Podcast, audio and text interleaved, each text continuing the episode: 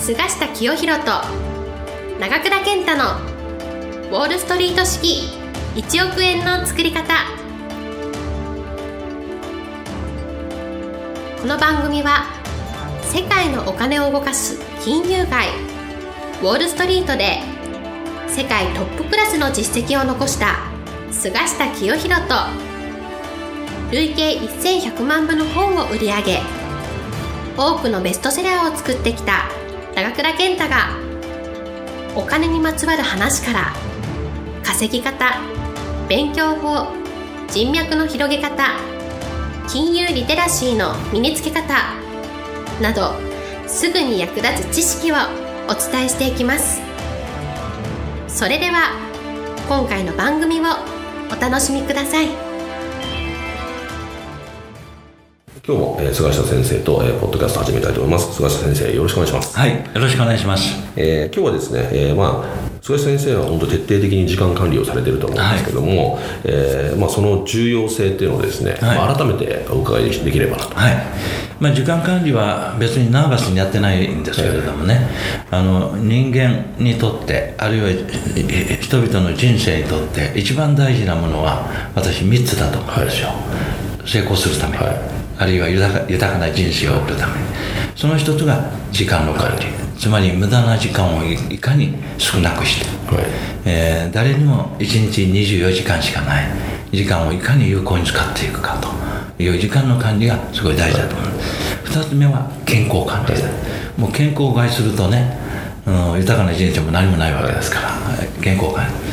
理。で3つ目はネットワーク、人脈と、はい、だからいい人脈がある人が人生で成功してるんです、はい。えーその中のこの時間管理。はなぜ重要視するかというと例えば私は投資の世界にいますけど、もう1000万円儲けたり1億円儲けたりあるいはその逆に損してる、仮に損してもですね投資の世界では取り返すチャンスがあります。から、時間っていうのは一度失ったら取り返せないじゃないですか。だからその時間をいかに管理するかっていうこと時間をいかに管理するかっていうことがすごい大事なということを意外と多くの人がね、意識してないんじゃないかな、だからあの朝例えば起きて起床して、夜眠るまでの時間を毎日どのように過ごすかとい。うことがですねその人の最終的に人生の成功か失敗につながってくるとい。うことでですね。まあ私は今ビジネスランチは1時間、ビジネスディナーは2時間ってもう決めてるんですよ、はい、自分の主催する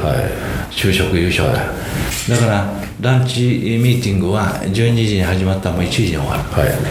い、夕食は7時に始まったら9時に終わる、こう決めてるんですね、そして決めるとその時間内で皆さんも話し終えないっていけないって分かってるから、まあ、無駄な話がないわけですよ、ええ。もう最初にゴルフの話なんか出ないわけです、ええ。だからもうズバリ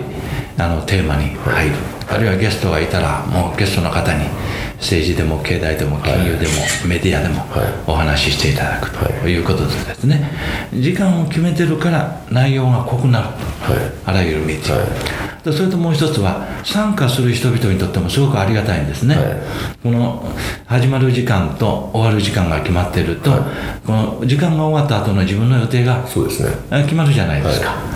ところが多くの日本の会合っていうのは始まる時間は決まってても終わりの時間は決まってないんですよ、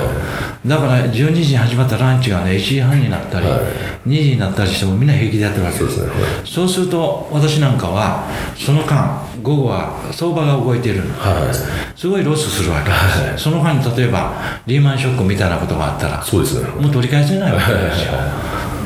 というようなことね、まあ夕食時間帯だってもうひどい場合はですねもう3時間4時間やるようなね。まあそうですよね。で場所もね例えばフランス料理店なんかっていうとフレンチってフレンチコースってものすごい時間かかる。そうですもう短くて3時間、はい、だからその場所を選ぶってこともすごい大事なんですね、はい、だから私の場合はとにかく夕食でも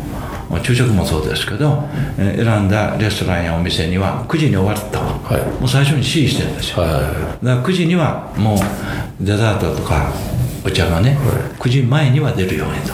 指示してるので、い、つも使うレストランがみんな分かってるわけです、はいそうするとすごい効率がい。いということで、まあ、ランチミーティングやそのビジネスディナーだけでなくね先ほども言いましたように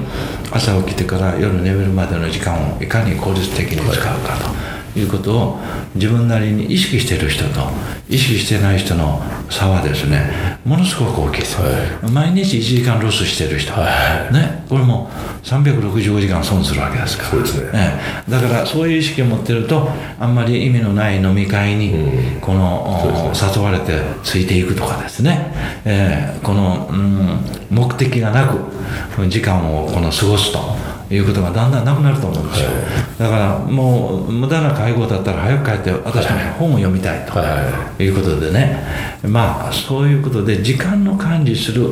ということよりも時間を管理するという意識をね、はい、持つことによって日々非常にこの自分の一日一日が有意義に過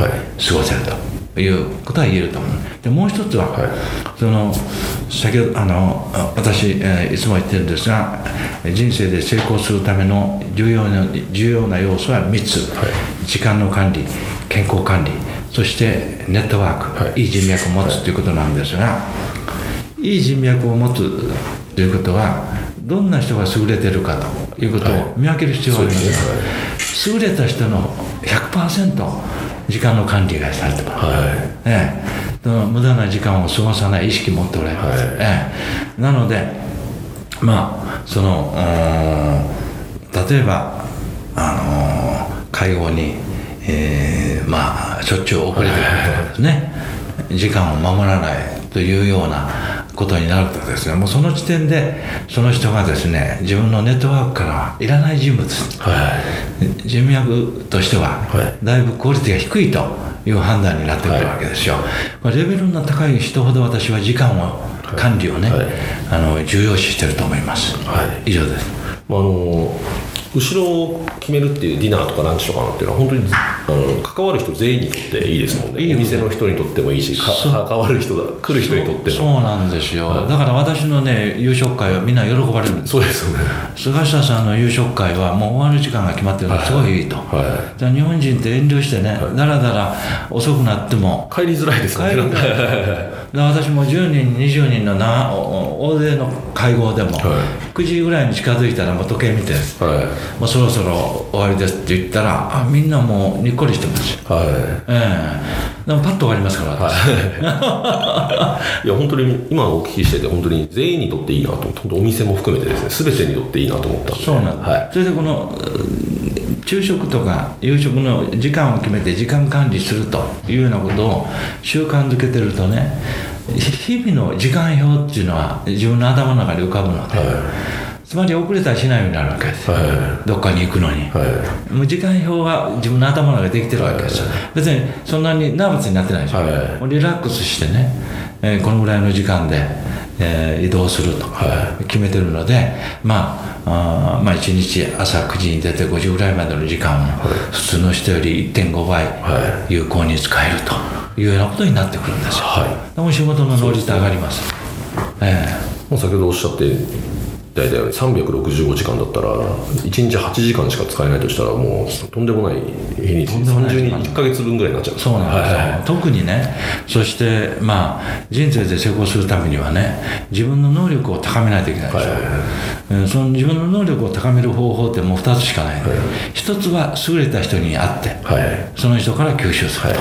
自分の周りにそういう人がいれば、はい、いなければセミナーでも行くとかですね、はい、もう一つはもう読書しかない。です、はい、だから私は読書の量がね、その人のその豊かさにつながると、まあ、極端なこと言えば読書の量がお金の量につながってくる、言ってもいいぐらいなんですよ、なので私先週ね、あの近畿大学で、えー、講義したんですけど、もう最後にあの講義講義の最後に近畿大学の学生さん100名近く教室に入ってくれたんですけどもその世界で著名な投資家でウォーレン・バフェットとか、はい、ジム・ロジャーズっていう人がいますけど、はい、この人たちはみんな庶民の出だ、はい、最初100ドル1000ドルから投資を始めて今何千億、ね1兆円を超すようなね資産を持ってる。どうしてそんな資産ができたかその人の知恵知識から。だと、はい、だから知恵や知識が富を運んでくる、はい、ではその知恵や知識はどうして生まれるか。今言ったように優れた人を参考にする、はい、直接聞くのが一番いいですから、多くの人はなかなかウォーレン・バフェットに出会えない、ね、ジム・ロジャーズに出会えるわけじゃない。そしたらやっぱり読書。ウォーレン・バフェットの本もジム・ロジャーズの本も出てるわけです、なので私は学生さんにね大学時代4年間もうこんな素晴らしいライブラリーがあるんだから、はい、この近畿大学の新しいキャンパスのライブラリーってライブラリーって素晴らしいんですよ、はい、だからね朝から晩まで本を読んだらいいと、はい、僕は言ったんです、